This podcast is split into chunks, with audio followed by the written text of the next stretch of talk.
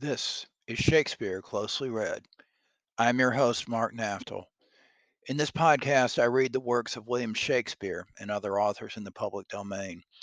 In addition to reading these works in their entirety, I will stop frequently to comment on the text, its meaning, and lessons to be drawn. This is a place for lovers of Shakespeare's words, words, words. I delight in the beauty of his language and believe through this beauty we can find truth and how to live a virtuous life. I hope this podcast can help students understand Shakespeare better and how to appreciate his sometimes difficult language.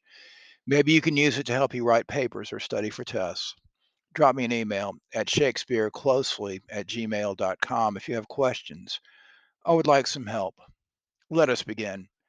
Last episode, we saw the death of John of Gaunt, his great uh, speech, his patriotic speech on England, and the uh, the beginnings of the revolt against King Richard. So we pick up now, Act Two, Scene Two of Richard II. Enter the Queen, Bushy, and Bagot. Bushy. Madam, your majesty is too much sad. You promised when you parted with the king to lay aside life harming heaviness and entertain a cheerful disposition. That is, uh, Bushy, I suppose, as a courtier, is telling the, the queen to cheer up. Queen. To please the king I did, to please myself I cannot do it. Yet I know no cause why I should welcome such a guest as grief, save bidding farewell to so sweet a guest as my sweet Richard. Yet again, methinks, an unborn sorrow ripe in fortune's womb is coming towards me, and my inward soul with nothing trembles. At something it grieves much more than parting from my lord the king. So the queen is uh, is uneasy, and she feels that some disaster is coming. Bushy. Each substance of a grief hath twenty shadows, which shows like grief itself, but is not so. For sorrow's eyes, glazed with blinding tears, divides one thing entire to many objects, like perspectives, which rightly gazed upon show nothing but confusion, eyed array, distinguished form. So your sweet majesty, looking awry upon your lord's departure, finds shapes of grief more than himself to wail which looked on as it is, is naught but shadows of what it is not.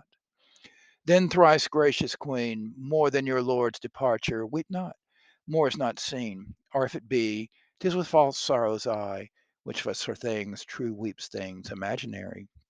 So Bushy is saying, uh, uh, you're just finding importance because you're sad, because you're departed from Richard, who's gone off to his Irish wars. Queen, it may be so, but yet my inward soul persuades me it is otherwise however it be, I cannot but be sad. So heavy sad as thought on thinking on no thought I think, makes me with having nothing faint and shrink. Tis nothing but conceit, my gracious lady. Tis nothing less. Conceit is still derived from some forefather grief. Mine is not so. For nothing hath begot my sometime grief, or something hath nothing that I grieve. Tis in reversion that I do possess, but what it is, that is not yet known what, I cannot name. 'Tis nameless woe I walked, I walked is to know. Uh, sort of circular reasoning here. Um, not all that great poetry either. Enter Green. Green, God save your majesty, and well met, gentlemen. I hope the king is not yet shipped for Ireland. Queen, why hopest thou? 'Tis better hope he is, for his designs crave haste, his haste good hope. Then wherefore dost thou hope he is not shipped?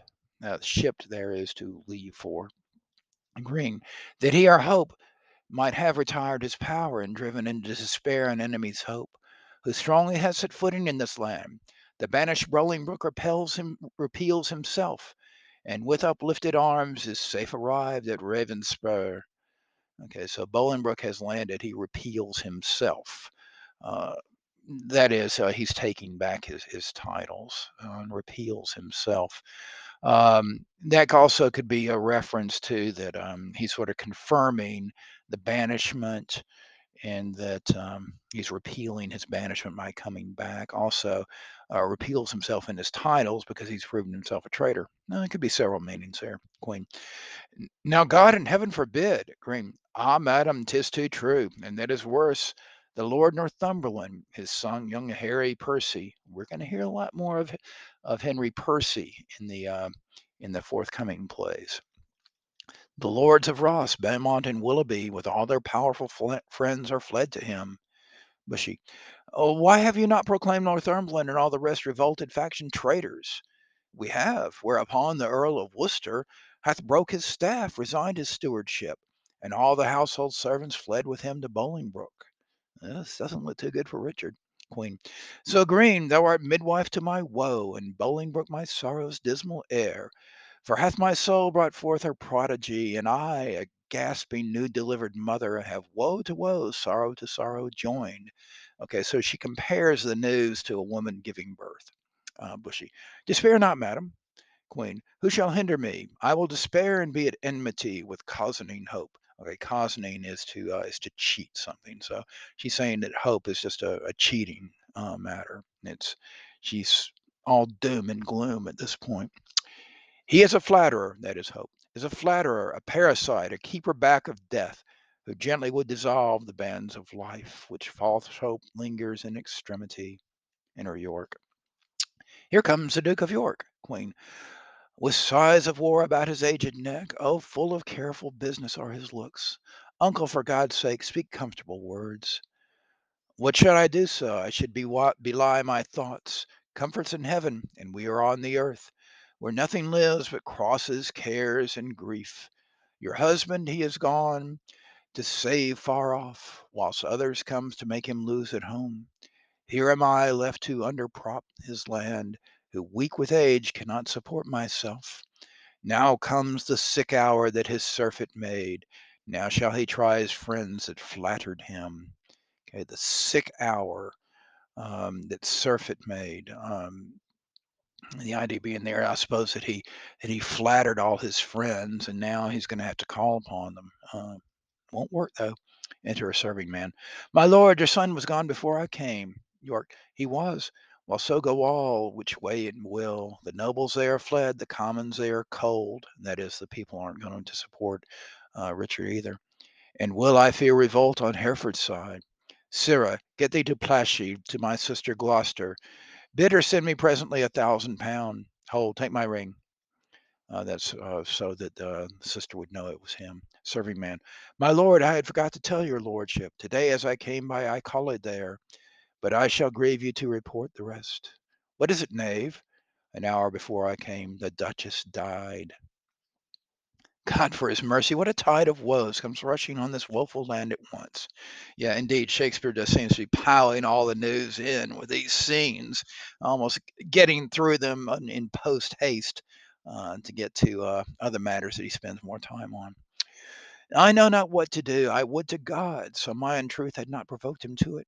The king has cut off my head with my brothers. What are there no posts dispatched for Ireland? How shall we do for money for these wars? Come, sister, cousin, I would say, pray pardon me. Go, fellow, get thee home, provide some carts, and bring away the armor that is there.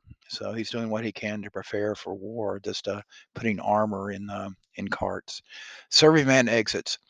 Gentlemen, will you go muster men? If I know how or which way to order these affairs, thus disorderly thrust into my hands, never believe me, both are my kinsmen. To one is my sovereign, whom both my oath and duty bid defends. The other again is my kinsman, whom the king hath wronged, whom conscience and my kindred bids to right.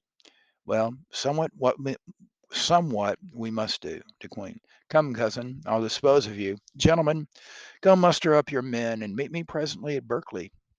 I should to Plashy too, but time will not permit. All is uneven, and everything is left at six and seven. Okay, that's a somewhat um, still current expression that everything is six and sevens. That means it's all mixed up. I'm not sure the original uh, use of the phrase, but here it is. Okay, Duke of York and Queen exit. Bushy Green and Bagot remain. Bushy. The wind sits fair for news to go for Ireland, but none returns. For us to levy power proportionate to the enemy is all unpossible. Okay, he used the word unpossible there. We would say impossible. And what he's saying is they haven't got the means to be able to uh, raise forces as much as Bolingbroke has got. Green. Besides, our nearness to the king in love is near the hate of those that love not the king. So uh, Bushy and Green seem to be fearful what's going to happen because it looks like the revolt is going to succeed. Bagot. And that is the wavering commons, for the love lies in their purses, and whoso empties them by so much fills their heart with deadly hate. So the the commons, uh, they were actually pretty rich people. Uh, they weren't what we would think of as common people. They were sometimes the landed gentry, they were called. And it was just uh, what Bagot's saying here is that uh, they're mad at anybody who taxes them, who who empties their purses, and uh, if they empty their purse, they get filled with hatred. Bushy, wherein the king stands generally condemned. Bagot, if judgment lie in them, then so do we, because we have ever been near the king. Greenwell, I well, I will for refuge straight to Bristow Castle. The Earl of Wiltshire is already there. Thither will I with you, for little office with the hateful commons perform for us, except like curs to tear, tear us all to pieces. So like dogs are gonna, the commons, um, that is the gentlemen, are, aren't going to stand them. They're going to tear into pieces because they didn't like the taxation that they were putting on the behalf of Richard. Will you go along with us, Bagot? No, I will to Ireland to his majesty. Farewell. If heart's presages be not vain, we three here part that ne'er shall meet again. So Bagot thinks they're never going to see each other again. But she that says York thrives to beat back Bolingbroke. Alas, poor Duke, Duke, the task he undertakes is numbering sands and drinking oceans dry. Okay, so he's uh, he'd be just as likely um, to stop Bolingbroke as it is if he could number, if he could count all the grains of sand or drink an ocean dry. Where one on his side fight, side fights, thousands will fly. Farewell at once, for once, for all, and ever. Well, we may meet again. I fear me, never. They exit. Okay, Act 2, Scene 3. We get to see Bolingbroke in his revolt now. Enter Bolingbroke, Duke of Hereford and Northumberland. Okay, uh, Northumberland, that is in, as the name indicates, the north of England. He's the, the Duke of, of Northumberland, uh, Bolingbroke. How far is it, my lord, to Berkeley now, Northumberland? Believe me, noble lord, I am stranger here in Gloucestershire. These high wild hills and rough unweaven ways draw out our miles and makes them wearisome. And yet your fair discourse hath been as sugar, making the hard way sweet and delectable. But I bethink me what a weary way from Ravenspur to Cotswold will be found in Ross and Willoughby, waiting your company, wanting your company which I protest hath been hath very much beguiled the tediness and process of my travel. But theirs is sweetened with the hope to have the present benefit which I possess, and hope to joy is little less in joy than hope enjoyed. By this the weary Lord shall make their way seem short, as mine hath done, by sight of what I have, your noble company. So uh, Northumberland is uh, leaving no stone unturned there in flattering Bolingbroke, all the sweet phrases um, he's already being a courtier. He uh, obviously believes that, that Bolingbroke will be king, and so he's starting his flattery now. Bolingbroke, of much less value is my company than your good words. But who comes here? Enter Harry Percy, who we will get to know well over the next two plays. Northumberland. It is my son, young Harry Percy, sent from my brother Worcester, uh, whencesoever. Harry, how fares your uncle? Percy, I had thought my lord to have learned his health of you. In other words, he didn't know. Northumberland, why is he not with the queen? Percy, no, my good lord, he hath forsook the court, broken his staff of office, and dispersed the household of the king. Northumberland, what was his reason? He was not so resolved when last we spake together. Uh, because your lordship was proclaimed traitor, but he, my lord, is gone to Ravenspur to offer service to the Duke of Hereford, and bids me over by Berkeley to discover what power the Duke of York hath levied there. Then, with directions to repair, repair to Ravenspur, uh, Northumberland. Have you forgot the Duke of Hereford, boy? Because yeah, indeed, uh, Percy was talking about Hereford like he wasn't there. Percy, no, my good lord, for that is not forgot, which ne'er I did remember. To my knowledge, I never in my life did look on him. So Percy's saying, I didn't forget him because I never met him. Of course, he's right there. Northumberland, then learn to know him now. This is the Duke. Percy de Bolingbroke, my gracious lord, I tender you my service, such as it is, being tender, raw, and young, which elder days shall ripen and confirm, the more approved service and desert. Bolingbroke, I thank thee, gentle Percy, and be sure I count myself in nothing else so happy as in a soul remembering my good friends. And as my fortune ripens with thy love, it shall be still thy true love's recompense. My heart this covenant makes, my hand thus seals it, gives Percy his hand. So um, Bolingbroke is making promises um, here to uh, to Percy and his father that um, he's going to remember them. Um, true love's recompense. So uh, he's hinting that he's going to give them rewards. Northumberland to Percy. How far is it to Berkeley, and what stir keeps good old York there with his men of war? Percy. There stands the castle by yon tuft of trees, manned with three hundred men, as I have heard, and in it are the Dukes of York, Berkeley, and Seymour, none else of name and noble estimate. Enter Ross and Willoughby. Here hmm. comes the lords of Ross and Willoughby, bloody with spurring, fiery red with haste. Bolingbroke. Welcome, my lords. I watch your love pursues a banished traitor. All my treasury is yet but unfelt thanks, which more enriched shall be your love and labor's recompense. Again, we have the appearance of the word recompense there, and he's uh, he's giving uh, he's giving uh, them promises, uh, and he says, "I I won't." That is, I know your love pursues a banished traitor. So he refers to himself as a banished traitor. Could be a little bit of a double meaning there, though, that he might be uh, already calling Richard, the true king, a traitor, uh, and that he's in Ireland right now. Ross, your presence makes us rich, most noble Lord. Okay, notice again, uh, they're all talking about money and rewards at this point. Uh, Willoughby, and far surmounts our labor to attain it. Okay, they're all acting uh, like courtiers here. Bolingbroke, evermore thanks the exchequer of the poor. That's the treasury. Um, um, in the uh, the treasurer in uh, well today in England, the prime minister, his official title is like first lord of the treasury, but the real treasury uh, minister is called the chancellor of the exchequer. That was like the king's purse. Evermore thanks the exchequer of the poor, which till my infant fortune comes to years stands for my bounty. But who comes here? Enter Berkeley. It is my lord of Berkeley, as I guess. Berkeley to Bolingbroke.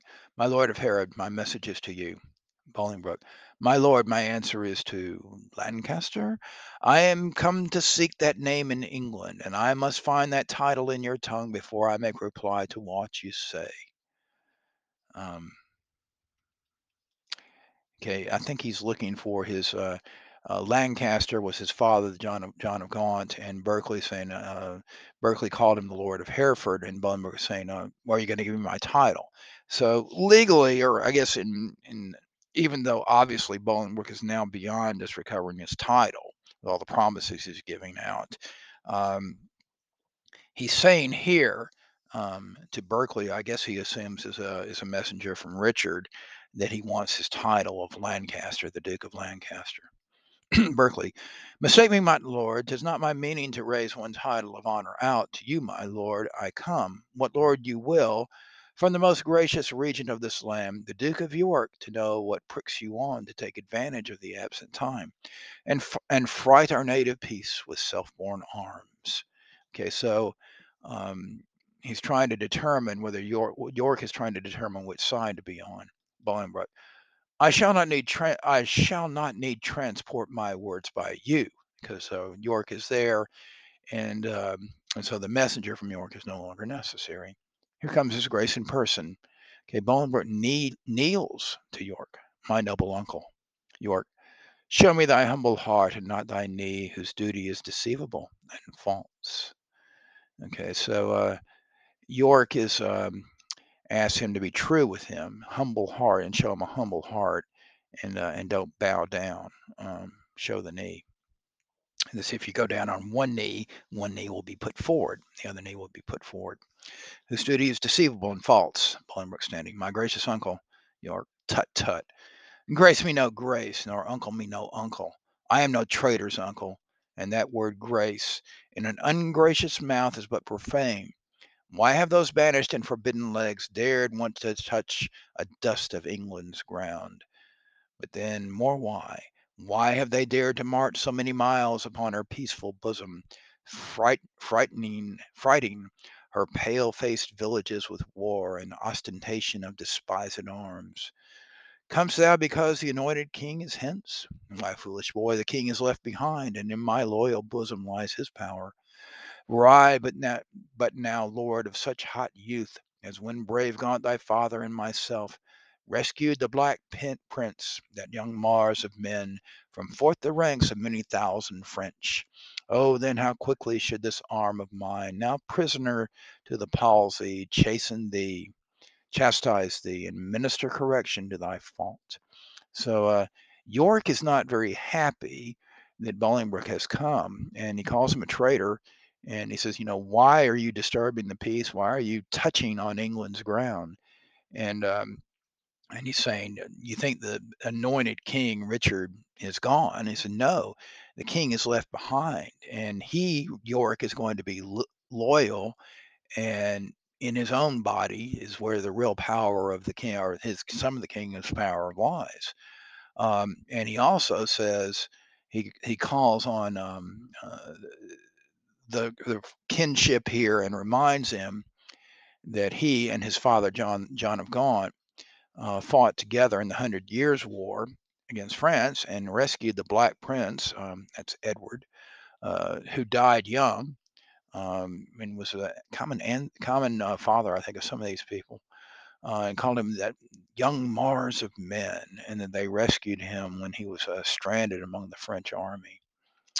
Uh, now prisoner to that to that palsy, so he's old and palsy. That is, his hands are shaking, and so he doesn't have the personal power to be able to uh, personally uh, punish Bolingbroke. Bolingbroke, my gracious uncle, let me know my fault.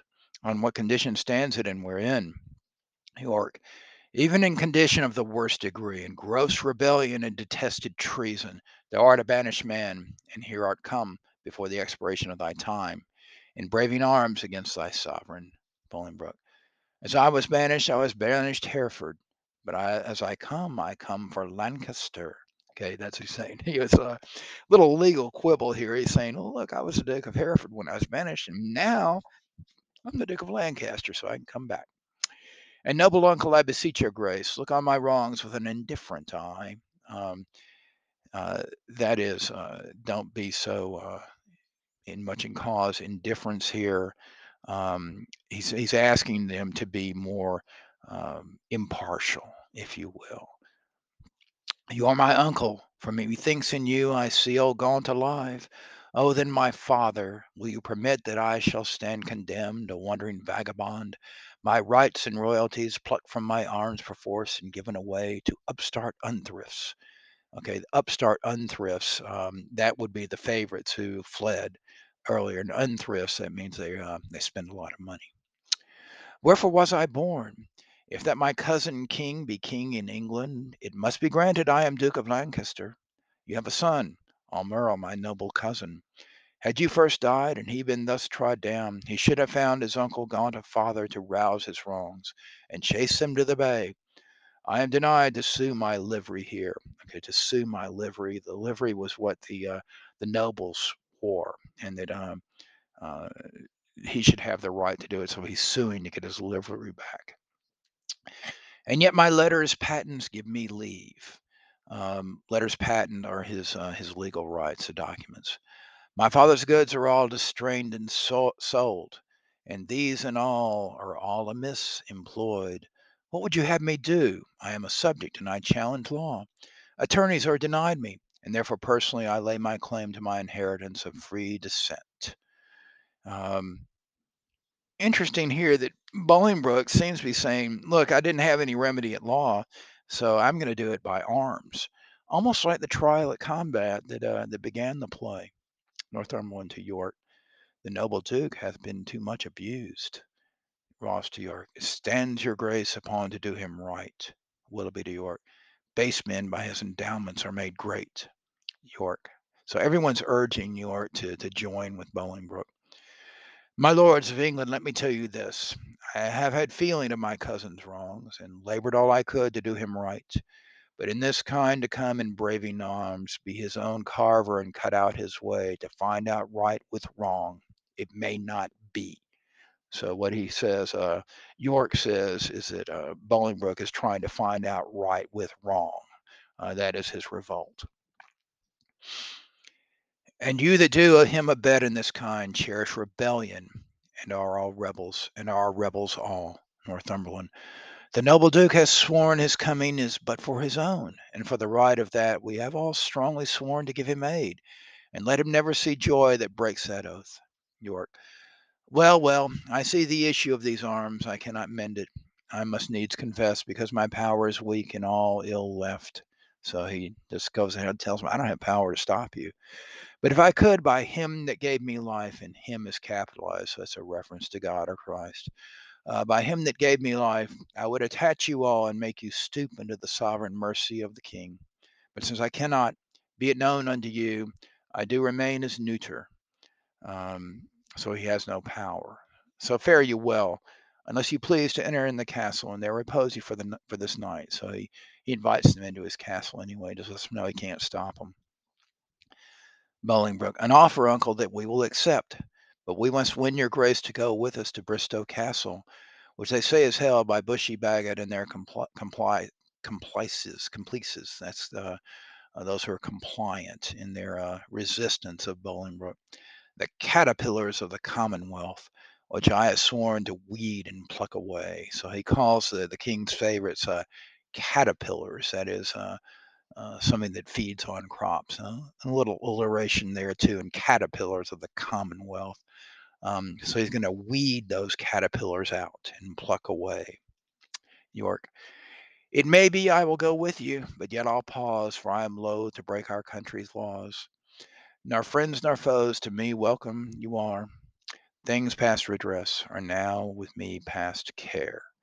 Um, so uh, he's going to try to maintain his neutrality, so because he doesn't want to break the law. They're not friends or foes to him. So we got a couple minutes more. We'll start scene four. Enter Earl of Salisbury and a Welsh captain. Welsh captain, and I'm not going to try to do a Welsh accent. My lord of Salisbury, we have stayed ten days and hardly kept our countrymen together, and yet we hear no tidings from the king. Therefore, we will disperse ourselves. Farewell. So Richard had uh, Welsh uh, who were helping him out. The Welsh were re- well known as uh, being great archers, longbowmen. Salisbury. Stay yet another day, thou trusty Welshman. The king reposes all his confidence in thee. Welsh captain. Tis thought the king is dead. We will not stay. The bay trees in our country are all withered, and meteors fright the fixed stars of heaven. The pale faced moon looks bloody on the earth, and lean lipped prophets whisper fearful change. Rich men look sad, and ruffians dance and leap, the one in fear to lose what they enjoy, the other to enjoy by rage and war. These signs forerun the death or fall of kings. Farewell. Our countrymen are gone and fled, as well assured Richard their king is dead. So the captain of the Welsh um, says that they all think he's dead, and there are all these horrible portents in the sky showing a death or a fall of kings. He exits Salisbury. Ah, Richard, with the eyes of heavy mind, I see thy glory like a shooting star fall to the base earth from the firmament. Okay, there we see an image of Richard not like the sun or anything that endures, but his glory is a shooting star. Um, now, in in Henry the Fourth, Part One, we're going to see an image of a king as a comet. So again, it's something that doesn't last. Um, but the glory of Richard is a shooting star. Fall to the base earth from the firmament, that's from the heavens. Thy sun sets weeping in the lowly west, witnessing storms to come, woe and unrest. Thy friends are fled to wait upon thy foes and crossly to the good all fortune goes. So uh, the sun is weeping as it sets. Um, sun again is an image of the king, but his sun is setting, and there's uh, storms to come, like um, uh, red red sky at night, I suppose. Um, woe and unrest, thy thy fr- friends are fled to wait upon thy foes, and that's the courtiers to be that we heard before, like Northumberland. Um, crossly, to thy good all fortune goes. We've heard, uh, seen images of the cross before. He exits, and that's the end of Act Two. Next time we'll pick up with Act Three, and until then, Adieu.